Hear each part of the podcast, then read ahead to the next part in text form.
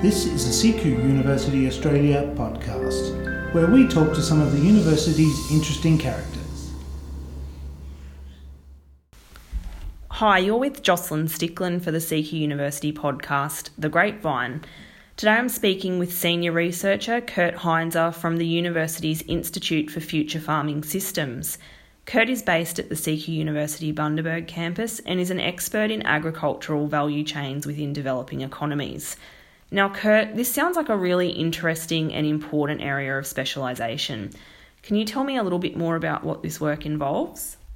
Value chains are an idea similar to the idea of a supply chain and refer to all the steps and processes that re- are required to bring a product from conception to consumer. In a supply chain, you often have individual actors aiming to maximize their own benefits within a realm of a formal engagement or contract. Whereas in a value chain, the idea is that if everyone works together and elevates the status of their own chain, then gains will be realized by all. Often they're more common in developing economies and are more common to be operating within informal, trust based relationships. So essentially, I suppose a supply chain would involve um, a main player at the top, so a supermarket, for example, whereas in a value chain, you've got a group of people working together to achieve a common goal rather than one individual group aiming to benefit or reap the most benefit. That's um, a good way of looking at it. Value chain projects or development projects, uh, when directed towards developing economies, often take two different routes. You have uh, a lead firm intervention, which is very much as you've described. You have someone like Nestle coming into a country like Indonesia, looking to secure uh, a supply of cocoa. Nestle in this situation will be directing terms of engagement, quality standards, and those smallholder farmers have to either play up to those rules and supply quantity and quality as stipulated by this lead dominant actor, or they ultimately cannot be involved in the project. A second type of project, which is more in line or is exactly in line with the project we're doing in PNG, is where you are developing a local value chain within the boundaries of a, of a local market and developing the capacity of each actor along that chain so that demand within the local market is met and that the gains are then shared among each person within that chain. So you really have these two ideas. You have a, a global or lead firm intervention or a local market development intervention, which is the focus of our work in PNG. So essentially, they're they're all supply chains. There's just different people who benefit um, at different stages. I think it's ultimately a supply chain, as it's a, it's an efficient movement of a product from conception to consumer. It's just within a value chain. It looking it looks at the larger motivations of humans. It takes into broader societal context. It looks at the socioeconomic status, the asset thresholds of the individuals. A lot of these smallholders uh, in, within developing economies aren't ready to engage with formal markets or to be able to supply export markets. And actually, the supply of a local market is a really great precursor or first step to potentially achieving exports, or even as itself is a, is a step towards development and a much better societal position for their community you're an agricultural expert now, but you've had a pretty diverse career, starting off in banking before changing paths, um, doing your master's in agriculture in the Netherlands. Um, why the change? Um, did you come from a farming or agricultural family? Um, my father is a chef from Austria. Uh, he left home quite young at 13 and did an apprenticeship in a famous castle he met my mother over there, and who was Australian, and they moved back to Australia, and for about thirty years opened one restaurant after the next, uh, only ever having one restaurant at a time, but. Uh, once they sort of sold one, we'd go on a trip to Europe or something, we'd come back and they'd open another one. The last one we had was from the ages of I was 12 to 16, and we lived in the restaurant. So our family kitchen was also a commercial kitchen. We all worked in the restaurant, and I guess at the stage it felt quite normal. But as I've gotten older and had more experiences with food and people who are interested in food, the education I got around food, food quality, and certainly hygiene was, yeah, second to none, and has really instilled a, a, sort of a deep love of food within me. Um, but it was after working as a management consultant, I volunteered for OzHarvest, a charity which collects wasted or donated food in the morning and then delivers that to at risk charities in the evening. I worked or I volunteered the, with them for over a course of six months.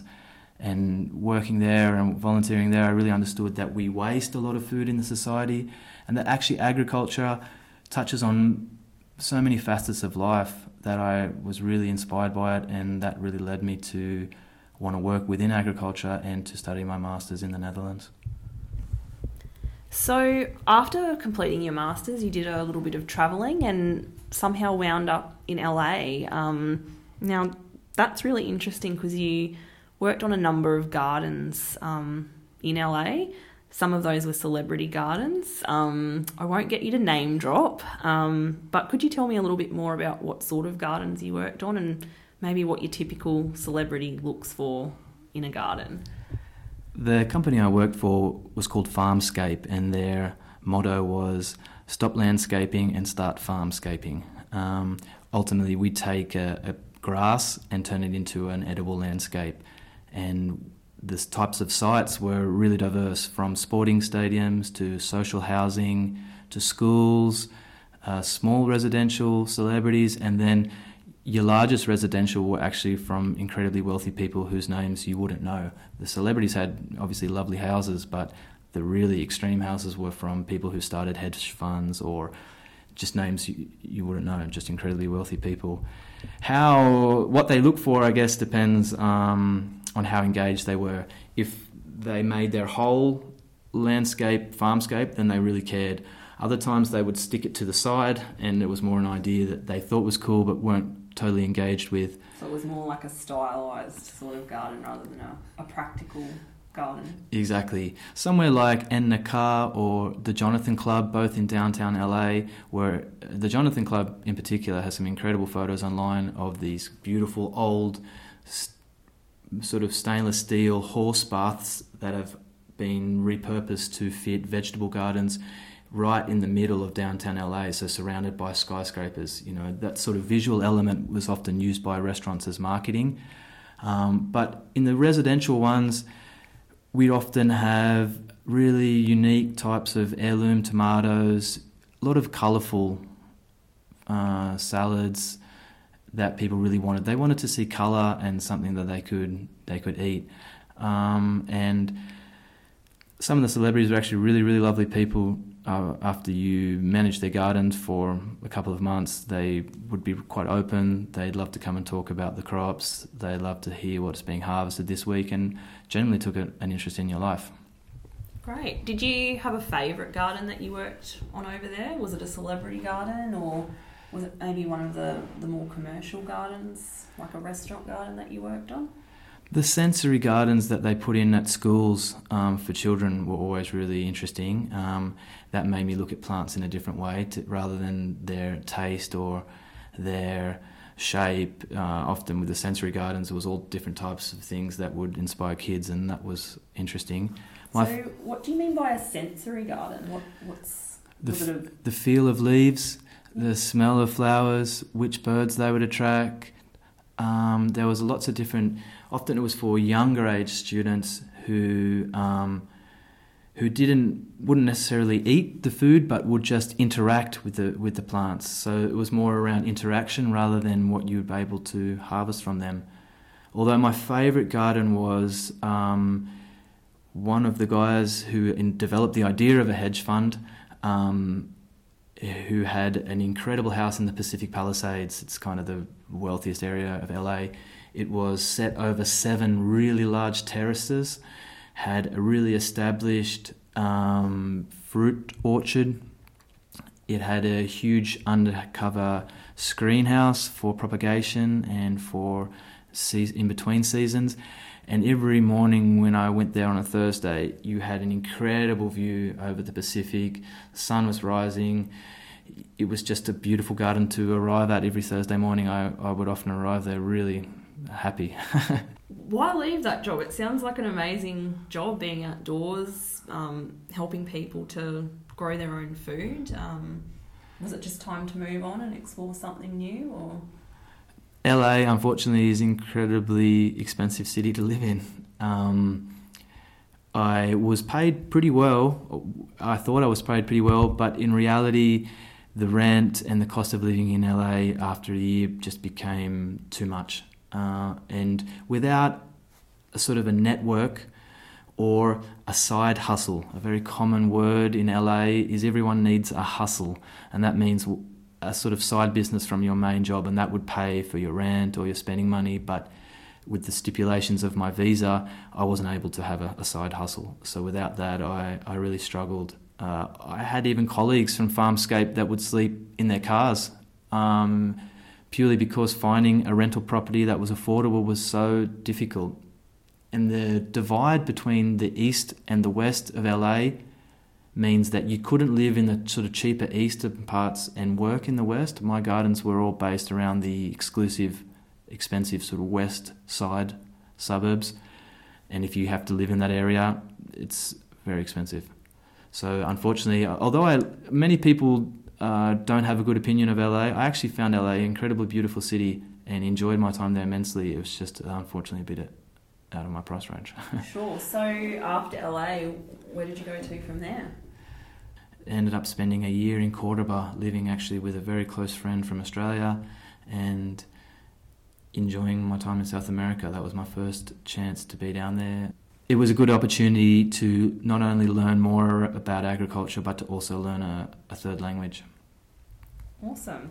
So, after Argentina, that's when you decided to come back to Australia and you applied for the job here at CQ University, and now you're here in Bundaberg. Um, how is that different? I suppose I, I guess this is a major agriculture centre in Australia, but it's obviously pretty different to LA or Argentina. What's yeah. been your experiences since moving back? In Argentina, you wouldn't have anyone even considering what to cook to dinner for dinner before 9 p.m. So when I tell people here that by 8:50 p.m. Bargara is dark and quiet and everyone has gone to bed, people don't believe me. so I think that is a big difference. In LA, you could see really innovative, interesting music every night of the week, and not just music, the culture in general. Um, yeah, the culture in general in LA was just uh, available everywhere, every night. So somewhere like Bargara, where I live, is everyone in bed very early. A very, very sleepy sort of town, a very sleepy seaside town. Yeah.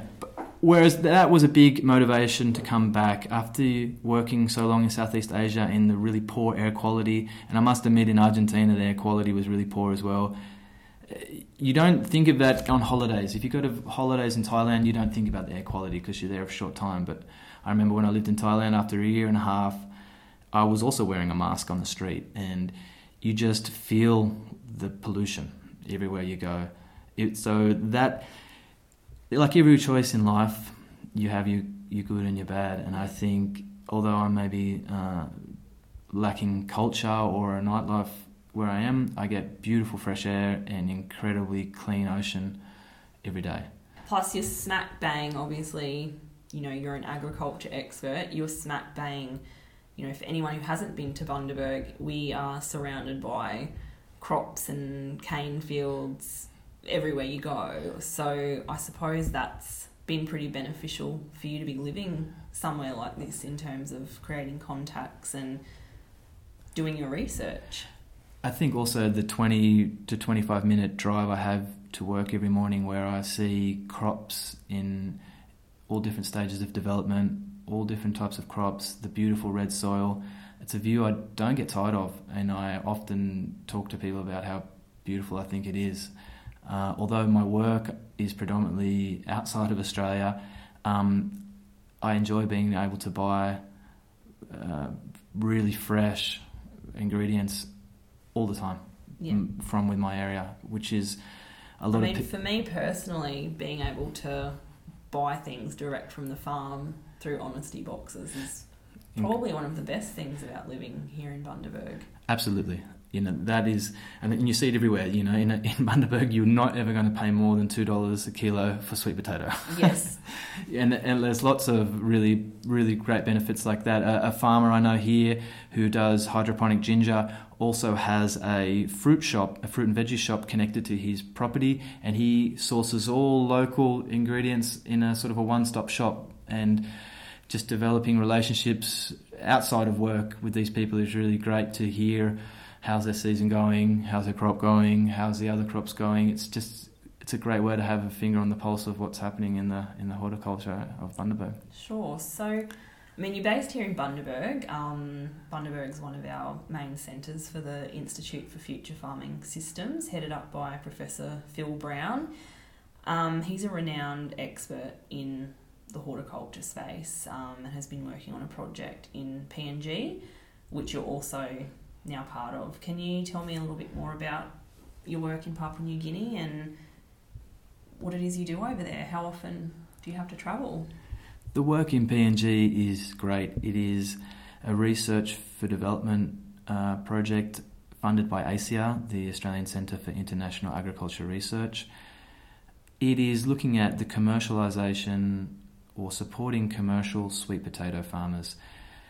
The idea of a commercial farmer, in perhaps in our mind, is someone who owns a large, large, large swath of land, perhaps has a lot of machinery. Whereas in the PNG context, a commercial farmer is someone who has is aggregating sweet potato harvests from their communities and looking to sell those in distant urban markets. They might not necessarily have a lot of land or physical assets, but they are motivated. So, a commercial farmer in the PNG sense is more around those who are motivated to supply markets, further distant markets ultimately. Um, we are working with farmers throughout the main production regions of the highlands. We are installing screen houses so that they can propagate cleaned versions of popular local varieties of sweet potato to ultimately access more formal markets such as supermarkets, catering companies, schools. There are, as you mentioned before, lots and lots of sweet potatoes in Bundaberg. Um, are they different to the ones grown in Papua New Guinea? I, I hear there's a number of varieties of sweet potato. Um, are there any differences?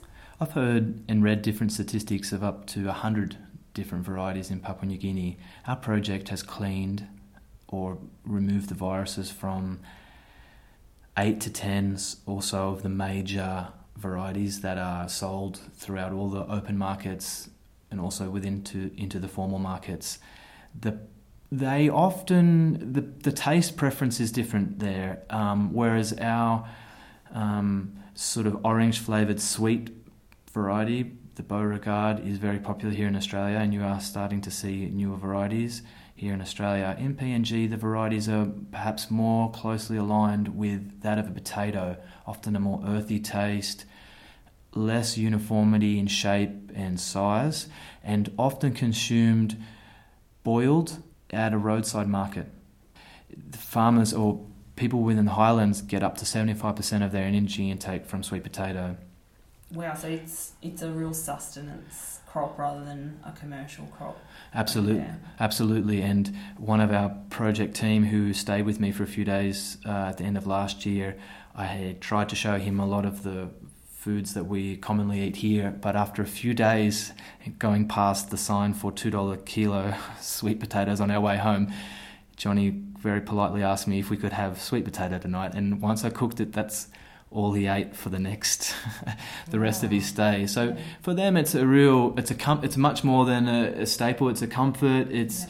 it's a huge part of their existence, and and um, I guess in a, in a sense, in a way that we don't have that in in Australia. We don't have sort of one crop that really signifies home or uh, has such a dominant part in our life. So that was interesting to see how Johnny interacted with it out here. Uh, and it, when I'm when I'm there with him, PNG, he often stops at roadside markets to, to eat them, and that's how I see many people consuming it over there. Oh, that's so interesting. How how has the project team been accepted over there? Like, what what's the community response to the work that you're doing?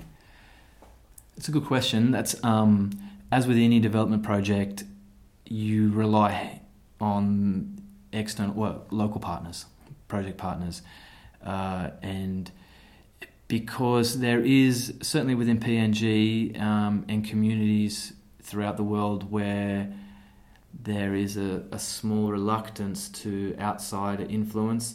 We've had some issues in terms of communities assuming, or uh, we have had some issues in communities thinking perhaps we are introducing viruses or um, the screenhouses that we are erecting propagating viruses.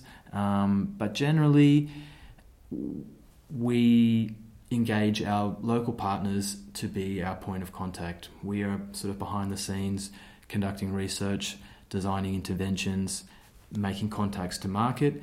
But for a project to be successful after the funding has ceased, you need local engagement and you need not only farmers engaged, but you need local organisations to have the capacity to continue to engage with these farmers.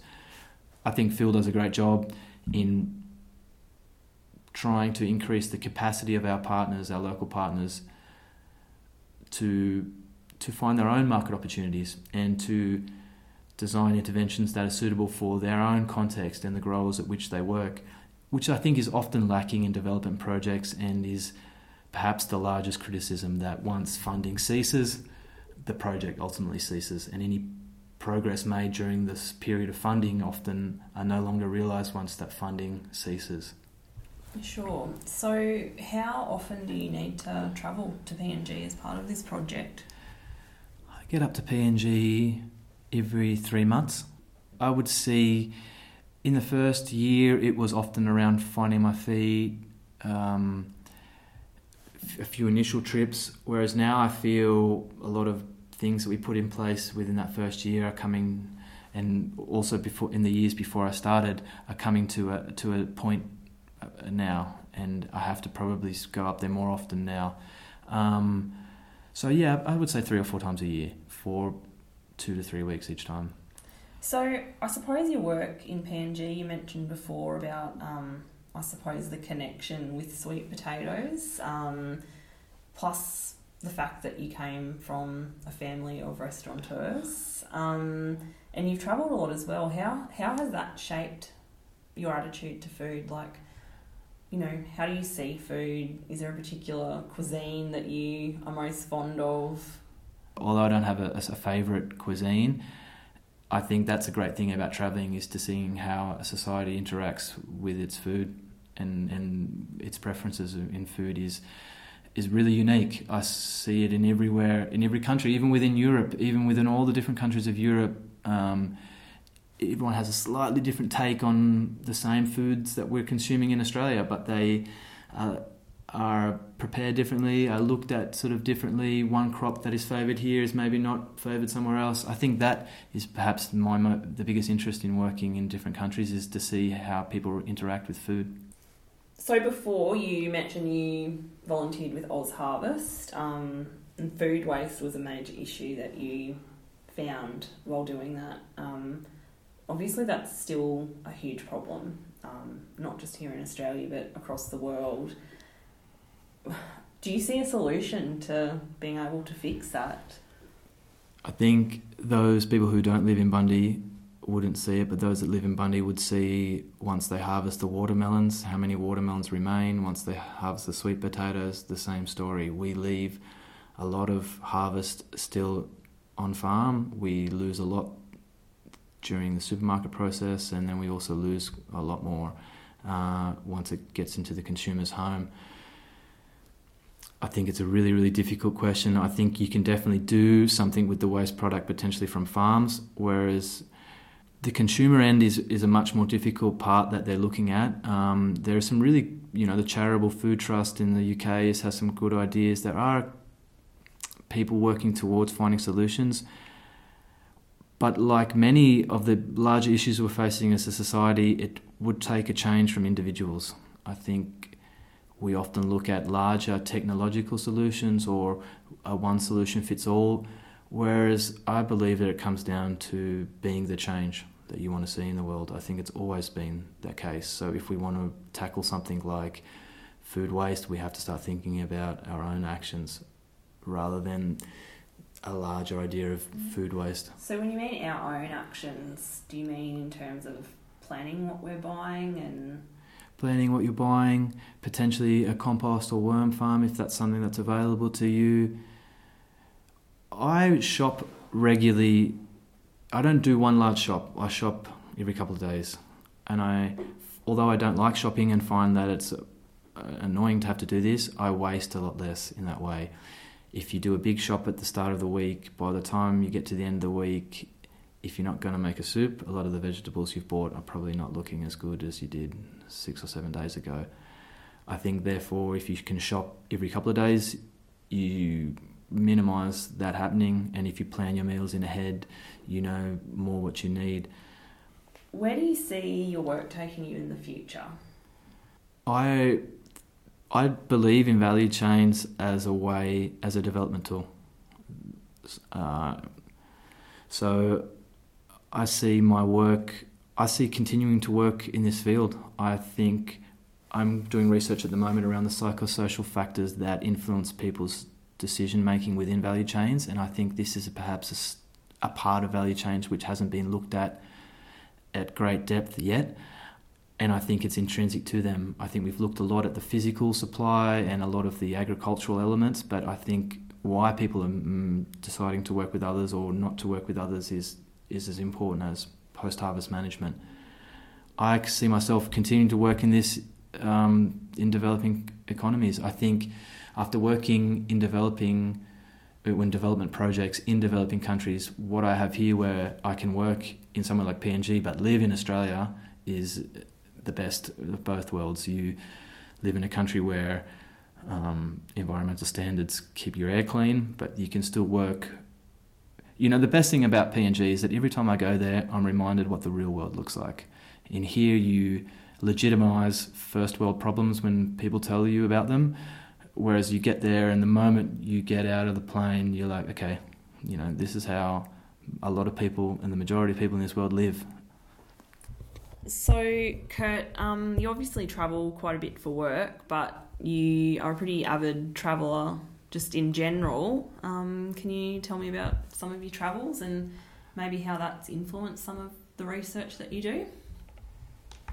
I think um, traveling for me is about just seeing something that is really confusing every day in all the places I've lived, there wasn't a day where I didn't see something that made me scratch my head. Not in a way that was judgmental, just like in a way that you've never seen before. Um, I did my first overseas trip by myself at 13, and basically have been over and went overseas every year since. And then at 20, I left Australia for good, and only have recently come back. I did three trips in Europe in a van. I had two old Volkswagen T3s, and the last trip I did was on a, a newer, in, in quotations, of a T4. I went on those trips down to Morocco, all through the east of Europe, up through Scandinavia. I did a great trip from LA to New York uh, along the west coast and then ducking over and took a boat from New York to England, where I was moving at the time. I can tell everyone if you're ever thinking of going from New York to London, check how much it is to go on the Queen Mary 2 because for me it was only $200 extra than a flight and you got a seven night accommodation travel experience in the middle of it. I must admit, what was really beautiful about that trip was right in the middle between the two, between Southampton where we were, where we were going to to arrive and New York where we left was the sea got really heavy, and at night when there was no moon, I realized how powerful and scary the ocean is, and how all those people who traveled for so many years via ship, I can't imagine how scary it was for them. the funny part about being the Queen Mary is that you have that realization standing on the top of the deck, whereas then you can go inside and sit inside a planetarium or a 3D cinema. That's, That's another totally another world. But I I still find that even when you are traveling on a cruise ship or, or traveling in a way that people might think is not very exciting, it can still teach you things and show you things that are really profound. Uh, I think it always comes down to the individual. You can go on a on an organized tour and still be really blown away by what you see. I don't think there's any right or wrong way of traveling. I think too many people think, oh, I have to do it in this way or I have to do in the most extreme way. Whereas I think if you just do it with your eyes open, you're always going to see and, and feel something probably quite profound. So you mentioned your first overseas trip was it 13 and that was a solo trip? Yeah, I was um, a, a a quite excitable, energetic 13 year old that was getting in a lot of trouble at school.